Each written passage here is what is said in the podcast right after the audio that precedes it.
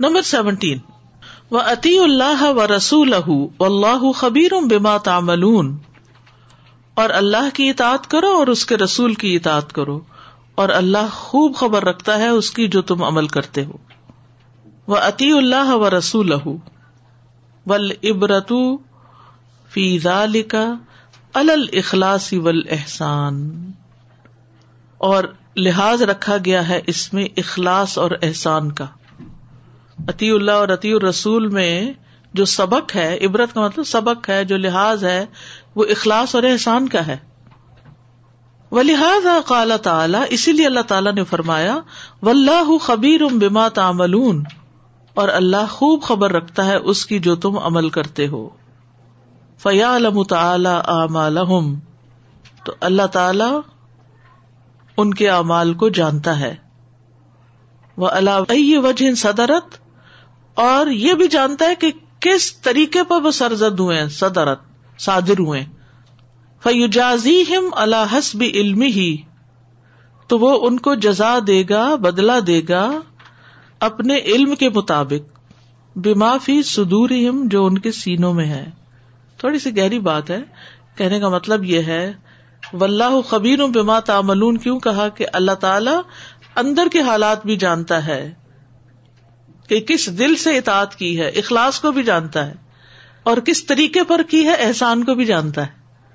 آپ اس شاید کو ذرا سا غور سے دوبارہ پڑھے ذرا پڑھے بولے سب۔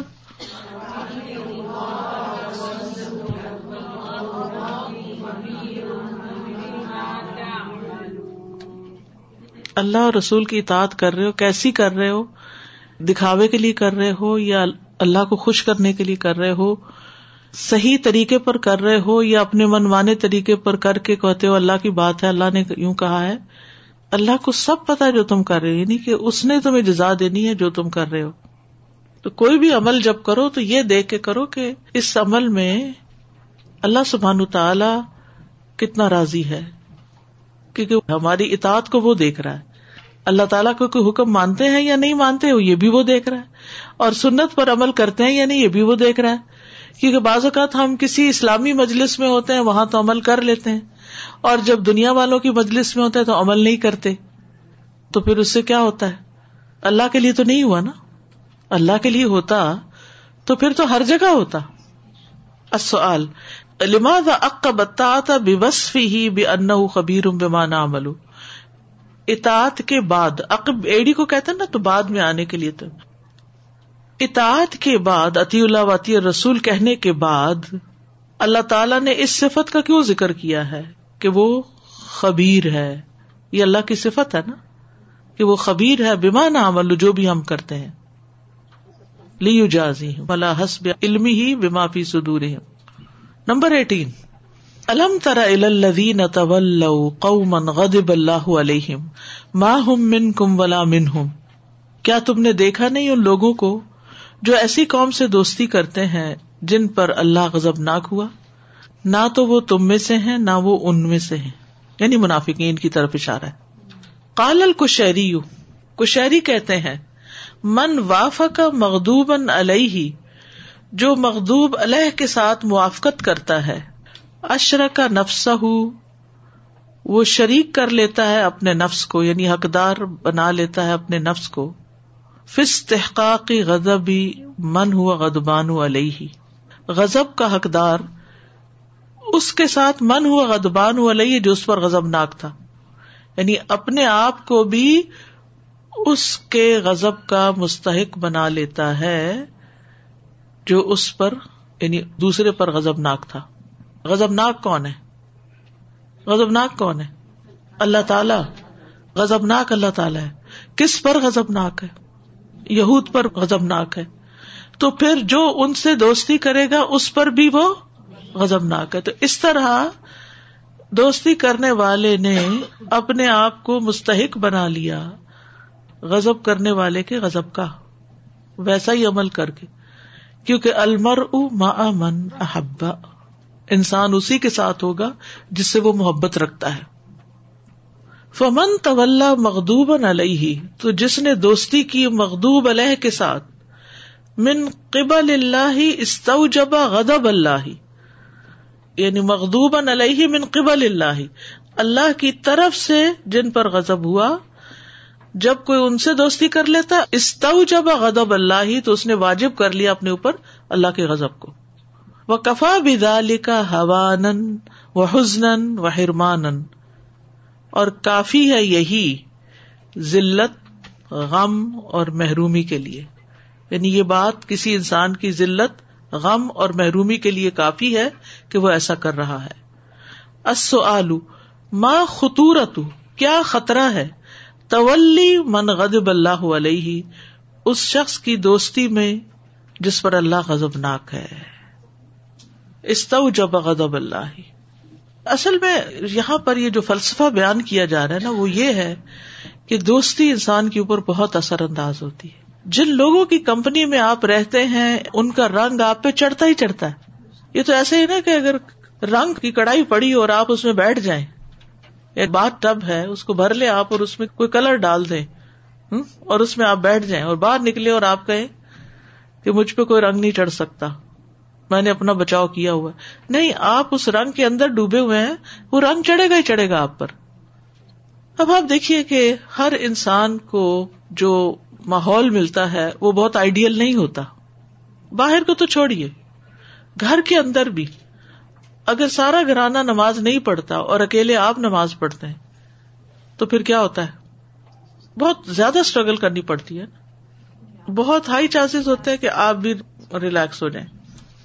اب کل کوئی مجھے کسی کا مسئلہ بتا رہا تھا کہ انہوں نے کچھ اس طرح کی چیز گھر میں دیکھی جیسے خود بخود دروازہ کھل جاتا ہے یا کبھی کوئی بچہ نظر آ جاتا ہے یا کبھی کچھ یعنی اس طرح کی چیزیں۔ تو اب یہ کیا چیز ہے نارمل نہیں ہے نا؟ اس کا مطلب ہے کہ کوئی شیطانی مخلوق گھومتی پھرتی ہے گھر میں۔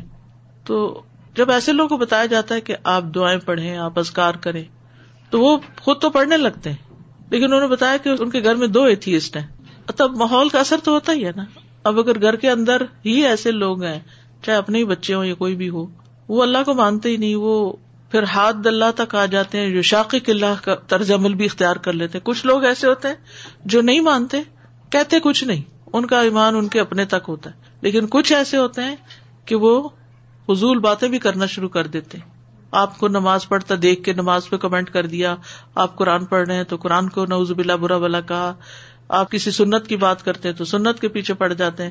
اس صورت میں اور جو آگے آ رہی ہے ان شاء اللہ الحشر، ان دونوں میں آپ پڑھیں گے کہ جو اللہ تعالیٰ کی مخالفت کرتا ہے اور اس کے رسول کی مخالفت کرتا ہے اور جو ان سے دشمنی رکھتا ہے، تو پھر وہ اللہ کے غضب کا مستحق ہوتا ہے۔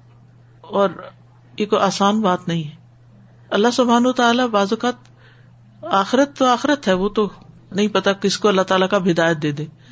لیکن گھر کے اندر ایسے لوگوں کا ہونا بھی ایک نحوست کا باعث ہو جاتا ہے۔ نبی صلی اللہ علیہ وسلم نے کیا فرمایا تھا کہ میرا بس چلے تو میں اقامت کہہ کے کسی اور کو کھڑا کروں اور خود جاؤں ایسے لوگوں کے گھر کو آگ لگاؤں جو نماز میں حاضر نہیں ہوئے۔ تو اب گھر میں اگر کوئی ایک بھی نماز نہیں پڑھ رہا، تو یہ معمولی بات تو نہیں ہے نا؟ ایسا نہ ہو کہ اس کی وجہ سے کوئی مصیبت آئے۔ اس لیے ہر ایک کو الرٹ ہونے کی ضرورت ہے کہ بچے جب سات سال کے ہو جائیں، ایک ایک نماز سے شروع کرا کے انہیں نماز کا عادی بنایا جائے ازکار سکھائے جائیں اور اس طرح کی چیزیں۔ تو جب گھروں کے اندر اللہ کا ذکر ہی نہ ہو، تو پھر گھروں کے اندر وہ رحمت، وہ برکت، وہ خوشی، وہ جو ایک روشنی ہوتی ہے، وہ کہاں سے آئے؟ لیکن بعض اوقات ساری ایفرٹ کے باوجود آپ کر نہیں سکتے۔ اب یہ ان لوگوں کے لیے بڑا سخت امتحان ہو جاتا ہے کہ جنہیں ایسے ماحول میں رہنا پڑتا ہے۔ وہ شدید اسٹرگل کرنی پڑتی ہے اپنے ایمان کو بچانے کے لیے۔ اور یہاں آپ دیکھیں کہ فی زمانہ یہ مسائل کتنے اہم ہوتے چلے جا رہے ہیں۔ یعنی آپ باہر تو ٹھیک ہے، آپ ورک پلیس پر ہیں، بس اتنا ہی تعلق رکھتے ہیں جتنا ضرورت کا ہے۔ بہت گہری دوستیاں نہیں بھی کرتے، لیکن خون کے رشتوں کا کیا کیا جائے؟ تو پھر ایسے میں انسان کا ایک سخت امتحان ہوتا ہے کہ وہ کس کو ترجیح دیتا ہے؟ کس کی محبت اس کے دل میں زیادہ ہے؟ ولدین امن اشد حب اللہ اس وقت میں اللہ کی محبت کا شدید ہونا اور اللہ کی محبت کا واقعی محسوس کرنا یہ بہت بڑی بات ہے۔ اور اس میں آپ دیکھیے، یہ ماحول یہ نہیں کہ صرف آج کا مسئلہ ہے۔ یہ نبی صلی اللہ علیہ وسلم کے زمانے میں بھی ایسا ہی تھا۔ ایک ہی گھر میں کوئی مسلمان ہے، کوئی نہیں ہے، کوئی دین پر ہے، کوئی نہیں ہے۔ اور یہ ہر دور میں رہا ہے، کبھی زیادہ رہا ہے، کبھی کم رہا ہے۔ کہنے کا مطلب یہ ہے کہ انسان اپنی کوششوں کو پھر تھوڑا اور بڑھا دے، اپنے لیے ایسی مجالس میں حاضر ہونا لازم کر لے۔ مثلا جمعے کے خطبے میں حاضر ہونا لازم کر لے، دین کی مجلسوں میں حاضر ہونا لازم کر لے۔ ایسے لوگوں سے دوستی کرے کہ جو اس ماحول کا اینٹیڈوٹ ہو، کہ جہاں جا کر آپ کا ایمان بڑھے اور اس کے لیے پھر ایکسٹرا ایفرٹ ایکسٹرا مائل جانا پڑے گا آپ کو۔ تب آپ اپنے آپ کو بھی بچا سکتے ہیں۔ السلام علیکم و رحمۃ اللہ وبرکاتہ وعلیکم السلام۔ مستاذ جی بدقسمتی سے یہاں کے جو تعلیمی ادارے ہیں یعنی چھوٹے سے لے کر اوپر یونیورسٹی تک یہ ہمارے بچوں کو دہریہ بنانے میں بہت کردار ادا کر رہے ہیں۔ بلکہ اگر کچھ کریں نہ کریں ہمارے بچوں کے دلوں میں اپنے دین کے لیے شک اس طرح کیونکہ بچوں کے دل تو ہم نے اتنے مضبوط کیے نہیں ہوتے ایمان اصل مشکل ہی ہے نا۔ ہوتا نہیں وہاں تو جو بھی ہے وہ جو سوال کرتے ہیں وہ پھر پھنستے ہمارے پاس جواب نہیں ہوتا۔ اس لیے عام طور پر بھی خواتین کا علم حاصل کرنا ضروری ہے، دین کا، قرآن و سنت کا، لیکن ان سب چیلنجز کا مقابلہ کرنے کے لیے اور بھی زیادہ ضروری ہو جاتا ہے کہ ہم ویل اکوپڈ ہوں، ہمیں دلائل پتہ ہوں۔ ہاں میں نے یہ پوچھا تھا کہ اگر وہ ہمارے ریلیجن میں یا ہماری جو اپنی عبادات ہیں، اس میں اگر وہ ہمیں کوئی انٹرپٹ نہیں کر رہے انفیکٹ ہماری ہیلپ کر رہے ہیں ان سینس تو پھر بھی ہماری ان سے دوستی مطلب نہیں ہونی چاہیے؟ دیکھیے، تعلقات کی کچھ بنیادیں ہوتی ہیں، پیچھے میں اس کی وضاحت کر چکی ہوں۔ ایک معاشرت ہوتی ہے، ایک مبدت ہوتی ہے۔ تو مبدت کا درجہ نہیں ہونا چاہیے، معاشرت کا ہونا چاہیے۔ اچھے تعلقات ہونے چاہیے۔ پچھلے ہفتے بھی بات ہوئی تھی کہ نبی صلی اللہ علیہ وسلم کا لین دین تھا۔ جو مرد الوفات میں آپ کی ذرا جو تھی، وہ ایک یہودی کے پاس تھی، جس سے آپ نے اپنے ازواج کے لیے جو وغیرہ لیے ہوئے تھے، قرض لیا ہوا تھا۔ پھر اسی طرح چھوٹا یہودی بچہ آپ کے گھر میں خادم تھا آپ کا، تو تعلقات منع نہیں ہے انفلوئنسڈ ہونا منع ہے۔ جیسے سادہ میرے بیٹے کے اسکول میں وہ ٹیچر ان کا ریلیجن کا ٹیچر تھا کیتھولک اسکول ہے and he was like when I met him parent teacher meeting میں said I want him to be a true Muslim and I want to be a symbol like اپنا ہمارے اسکول میں. اور like I was impress کی ساری اس طرح کی باتوں سے۔ بچے کہتے ہیں کہ ڈونٹ لسن ٹو دم ہمارے اوپر سے منہ میں ایسے کہتے ہیں۔ آئی ڈونٹ میں نے کہا وہ کہہ رہے تو ہمیں کسی کے دل کا نیت کا تو ہمیں حال معلوم نہیں ہم کسی پہ شک بھی نہیں کر سکتے۔ لیکن یہ ہے کہ بہرحال جو خلاصہ ہے وہ یہ ہے کہ کوئی بھی چیز ہماری اللہ سبحان و تعالیٰ کے ساتھ جو ایک محبت کا تعلق ہے اس میں رکاوٹ نہ بنے۔ چاہے کوئی مخالفت کر رہا ہے یا نہیں کر رہا۔ وہی آپ کو۔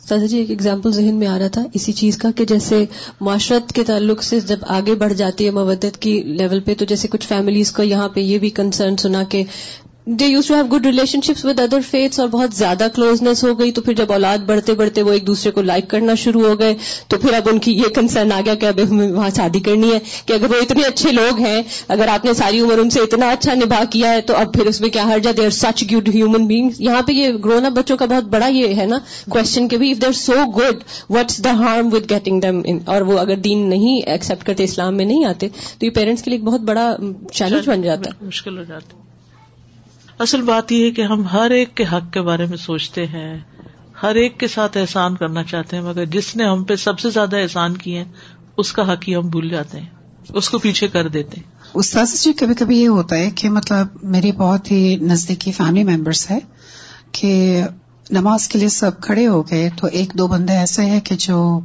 مطلب بالکل جوائن نہیں کرتے۔ تو ایک دو بار میں نے پولائٹلی یو نو ان کو الگ سے الگ الگ جب میں نے پوچھا تو ان کا یہ ایکسکیوز تھا کہ بھائی ہمیں کیا دکھانا ہے؟ یہ سب دکھاوا ہے۔ یہ دکھانے کی کوئی ضرورت نہیں ہے۔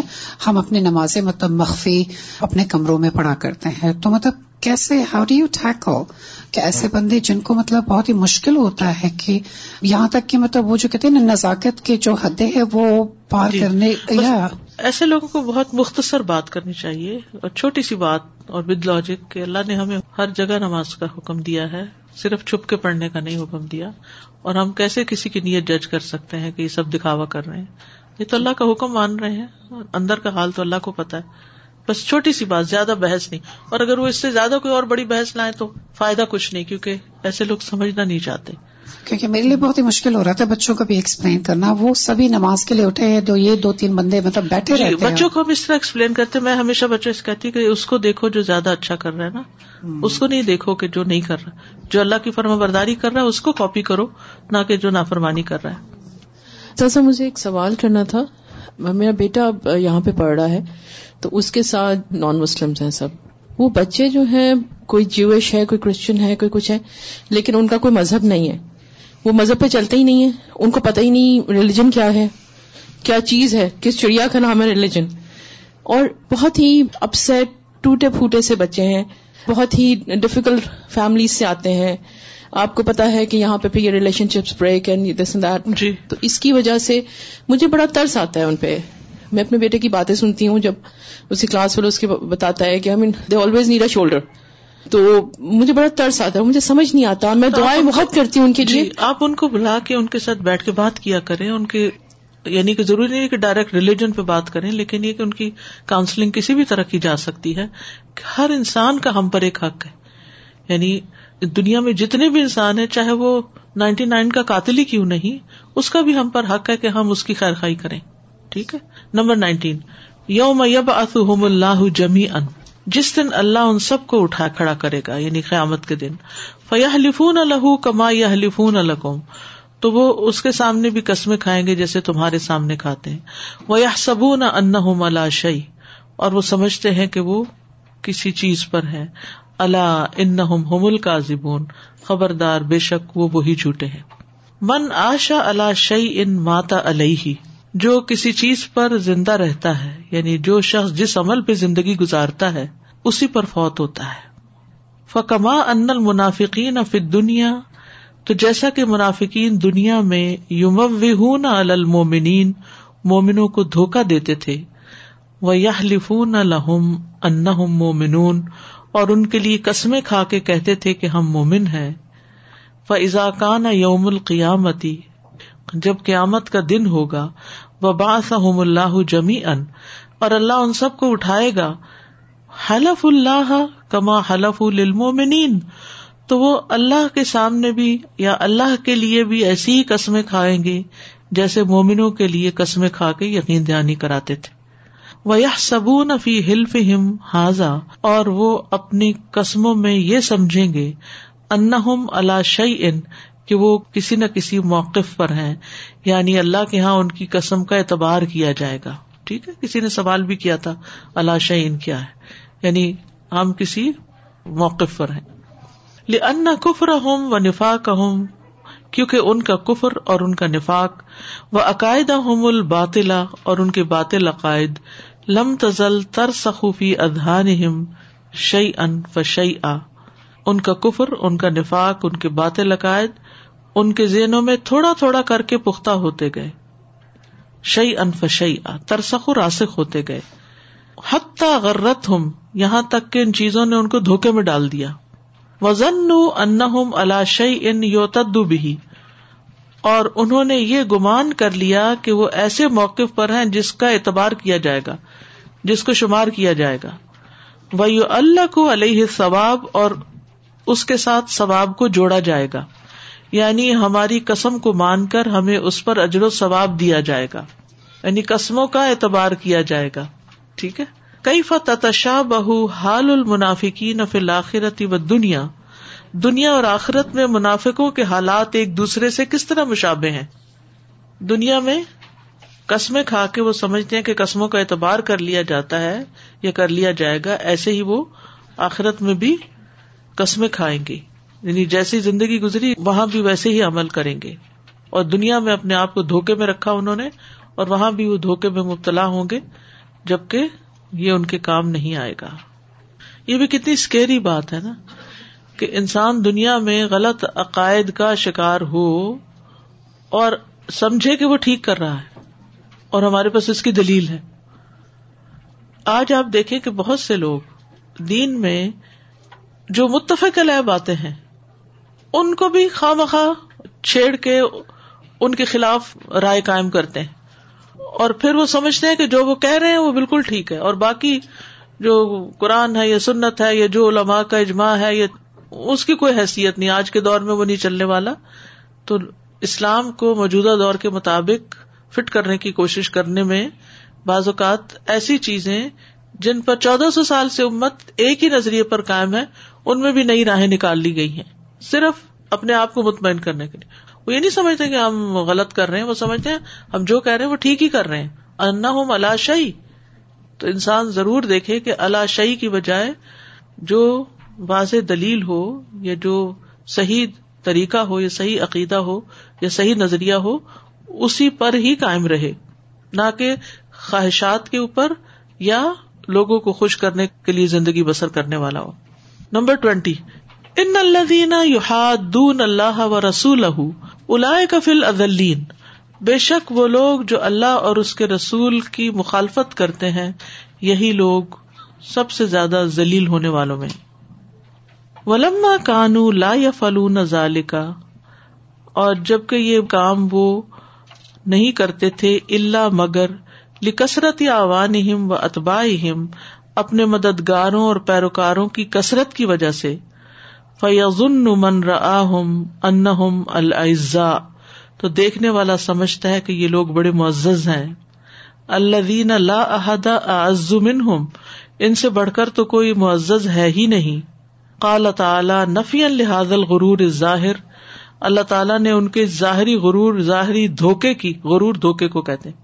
ان کے ظاہری دھوکے کی نفی کرتے ہوئے فرمایا الا یہی لوگ ائی البا عید الصافلو فل ازلین کہ یہ سب سے زیادہ دور اور سب سے زیادہ نچلے لوگ ہیں گٹیا لوگ ہیں فل ازلین ازلین میں سے ہیں۔ یعنی بعض اوقات انسان جب یہ دیکھتا ہے کہ اس نے ایک غلط بات بھی کی، تو بہت سارے لوگوں نے اس کو اپریشیٹ کیا۔ یہ چیز بھی اس کے لیے بڑے فتنے کا باعث بن جاتی ہے۔ لوگوں کی تعریفیں اس کو دھوکے دینے لگتی ہیں۔ تو جب وہ دیکھتا ہے کہ میں نے یہ کلپ بنایا اور اس پہ اتنی لائکس آ گئی اور اتنی فالوئنگ ہے اور اتنا ویور شپ ہے اس کا، تو انسان سمجھتا ہے کہ میں سیف ہوں، مجھے کوئی کچھ کہنے والا نہیں، کیونکہ میرے فالوئر بہت ہیں۔ اس چیز سے بھی انسان کو دھوکا نہیں کھانا چاہیے۔ انسان کو یہ نہیں دیکھنا چاہیے کہ دنیا میں اس کے کتنے فالوئر ہیں۔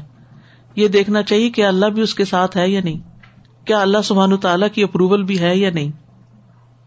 فل ازلین ائی اللہ یورفون انہم ازل الخلق یعنی یہ اس چیز میں مشہور ہے کہ یہ لوگ تمام مخلوق سے زیادہ ذلیل ہیں۔ یورفون وہ پہچانے جاتے ہیں۔ قال الحسن، حسن بصری کہتے ہیں، ان للماسیت فی قلوبہم لذلن۔ بے شک نافرمانی کی وجہ سے ان کے دلوں میں ایک ذلت تھی۔ ان للماسیتی فی قلوب لذلن۔ و ان تق تقت بہم الجم اگرچہ ٹکا ٹک بگاتی تھی ان کو الجم فاخرانہ سواریاں۔ لجام ہوتا ہے نا، لگام۔ یعنی شاندار گھوڑوں پہ بیٹھ کے وہ دوڑے چلے جا رہے ہیں بکٹ بھاگے چلے جا رہے ہیں۔ ان کے پاس دنیا کی بہت عزت ہے، بڑی بڑی گاڑیاں ہیں، بے شمار فالوئر ہیں، اور بھیڑ ہے انسانوں کی ان کے آس پاس اور وہ سمجھتے ہیں کہ وہ صحیح کر رہے ہیں۔ یعنی میجورٹی از ناٹ اتارٹی کہ بہت لوگ ہیں آپ کی بات سننے والے یا آپ کو اپریشیٹ کرنے والے، تو آپ کی بات صحیح ہو گئی۔ یہ صحیح ہونے کا معیار نہیں ہے۔ صحیح ہونے کے معیار قرآن و سنت کی دلیل ہے۔ حسن بصری کہتے ہیں کہ نافرمانی کی وجہ سے ان کے دلوں کے اندر ایک ذلت ہے۔ اگرچہ فاخرانہ سواریاں ان کو دوڑاتی پھرتی ہیں۔ یعنی دنیا میں بڑی شان و شوکت ہے ان کی۔ آلو ماں اثر الماسیتی فل قلوبی من خلال لایا اس آیت کی روشنی میں بتائیں کہ نافرمانی کا دلوں پر کیا اثر پڑتا ہے۔ ذل ہوتی ہے دلوں میں، ٹھیک ہے؟ ان للماسیت فی قلوب لذلن، یہ اس کا جواب ہے۔ بیکاز آف ماسیت یس نمبر ٹوینٹی ون کتب اللہ اغلبن انا و رسولی ان اللہ قوی عزیز کتب اللہ اللہ نے لکھ دیا۔ لاغلبن انا کہ میں ضرور غالب آؤں گا۔ و رسولی اور میرے رسول بھی غالب آئیں گے۔ ان اللہ قبی و نزیز بے شک اللہ قوت والا، غلبے والا ہے۔ کال زجاج زجاج کہتے ہیں، غلبت الرسولی اللہ نوعین رسولوں کے غلبے کی دو قسمیں ہیں۔ نو کہتے ہیں نا قسم کو۔ من بو من ہم بلحر بھی فہو غالب ان بلحر بھی جو بھیجا گیا ان میں سے جنگ کا حکم دے کر تو وہ غالب ہے جنگ کے میدان میں۔ وہ من لم یو عمر بلحر بھی اور جس کو جنگ کا حکم نہیں دیا گیا فہو غالب ان بالحجتی تو وہ حجت اور دلیل کی بنا پہ غالب ہے۔ یعنی سارے امبیا کو جنگ کا حکم نہیں دیا گیا۔ تو ان کا پھر جنگ کے میدان میں غلبہ مراد نہیں ہے کہ وہ وہاں جیتیں گے۔ ان کا کہاں غلبہ مراد ہے؟ دلیل کی دنیا میں۔ السؤال۔ کئی تغلب رسول اللہ مقدبیم و منر رسولی من قتل قوم کئی فتغلب کس طرح غالب آتے ہیں رسول اللہ اللہ کے رسول مقدبی ہم اپنے جٹلانے والوں پر؟ وہ منر رسولی من قتل قوم اور رسولوں میں سے بعض ایسے بھی ہیں جن کو ان کی قوم نے قتل کر ڈالا۔ جن کو جنگ کا حکم دیا، وہ جنگ میں غالب آتے ہیں، اور جن کو نہیں دیا گیا، وہ حجت اور دلیل کی بنیاد پر۔ یہ پہلے سوال کا جواب ہے نا۔ کئی فتح رسول اللہ ہی مکزبی ہیں ٹھیک ہے؟ بالحجا بھی ہے، لیکن یہ ہے کہ جیسے رسول اللہ صلی اللہ علیہ وسلم بدر کے میدان میں غالب آئے۔ ٹھیک ہے؟ وہ منر رسولی پھر نئی بات شروع ہو رہی ہے۔ وہ منر رسولی من قتل قوم ہوں حالانکہ رسولوں میں سے کچھ کو قتل بھی کیا گیا۔ یعنی انہیں کی قوم نے ان کو قتل کر دیا۔ تو وہ اپنی دلیل اور حجت کی بنا پر غالب بھی تھے، سچے ہی تھے۔ اور پھر اللہ کی نگاہ کے اعتبار سے بھی دیکھا جائے نا کہ وہاں کس کا وزن ہے؟ وہاں کس کو اہمیت حاصل ہے؟ وہاں کون جیتا ہے؟ غالب کون آیا؟ اس سے ہمیں ایک عام سبق بھی ملتا ہے کہ ہمیں اپنی سکسیس کو ناپنے کا کرائٹیریا صرف دنیا کے بیرومیٹر نہیں رکھنے چاہیے کہ یہاں کے اعتبار سے سکسیسفل کون ہے۔ Overall complete concept of success سامنے رکھے کہ اصل کامیابی کس کی ہے۔ کئی دفعہ بچے کہتے ہیں نا کہ جو لوگ جھوٹ بولتے ہیں، غلط بیانی کرتے ہیں، وہ آگے نکلتے جا رہے ہیں۔ اور آپ ہمیں سچ کا کہتے ہیں، تو سچ بولنے والوں کا آپ دیکھ لیں کہ کوئی سنتا نہیں بات۔ تو وقتی طور پہ تو ایسا لگتا ہے کہ جیسے سچائی کی وجہ سے آپ پیچھے جا رہے ہیں، لیکن الٹیمیٹلی کامیابی سچائی کے ساتھ ہی ہوتی ہے۔ ٹھیک ہے۔ مثلاً آپ اچھا کام کریں اور کوئی آپ کو اپریشیٹ نہیں کرتا ایکسپٹ نہیں کرتا ڈیگریڈ کرتا ہے، تانے دیتا ہے زلیل کرتا ہے، اس کو بے وقوفی سمجھتا ہے، اس کو وقت کا زیادہ سمجھتا ہے۔ کتنی ساری چیزیں نا جو انسان کو اچھے کام کے بدلے میں سننی پڑتی ہیں بعض اوقات۔ تو اس بنا پر ہمت نہ ہارے اچھے کام کرنا نہ چھوڑے کیونکہ یہ کمیٹی نکل کے رہے گی۔ ٹھیک ہے؟ کمیٹی کا پتا ہے نا؟ بی سی جس کو کہتے تو کسی کی کمیٹی جلدی نکل آتی ہے اور کسی کی آخر میں نکلتی ہے۔ ٹھیک ہے؟ لیکن کتنی نکلتی ہے؟ جتنی آپ نے ڈالی ہوتی ہے۔ اتنی ہی نکلتی ہے نا۔ اچھا جب کمیٹی آپ ڈال رہتے ہیں، ڈال رہتے ہیں اور آپ کو مل نہیں رہی ہوتی ہے کیونکہ آپ کا نمبر پندرہ ہے مثلاً، تو آپ کو یوں لگتا ہے جیسے میرے تو پیسے ایسے ہی جا رہے ہیں۔ پتہ نہیں ملے گی بھی کہ نہیں۔ ہوتا ہے نا ایک بے یقینی کی کیفیت ہوتی ہے، پتہ نہیں نکلے گی کہ نہیں۔ لیکن اس نے نکلنا ہے۔ اور جو آپ نے ڈالا نا، وہ نکل آئے گا اس میں سے۔ وہی نکلے گا۔ ہزار کی ڈالی تو ہزار ہی نکلے گا۔